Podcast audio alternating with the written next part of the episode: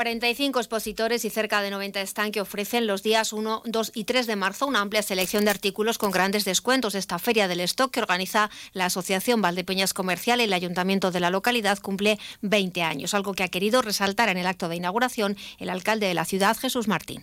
Esta feria se creó con el espíritu de quitar los estocajes del comercio de poder al mismo tiempo que se quitan esos estocajes hacer un activo para poder invertir en las nuevas temporadas y por lo tanto venir hoy a Valdepeñas, sea de la comarca o sea de la ciudad, es ayudar a los nuestros que a su vez son los que revitalizan el sector terciario de la ciudad.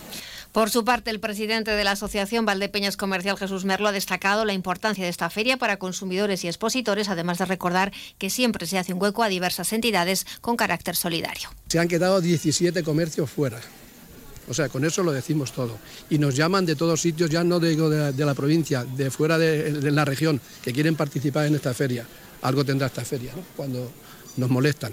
Lo que sí es verdad es que hasta ahora lo tenemos cerrado prácticamente para todas las licencias fiscales que hay en Valdepeñas, tenemos que defender lo nuestro y así lo estamos haciendo.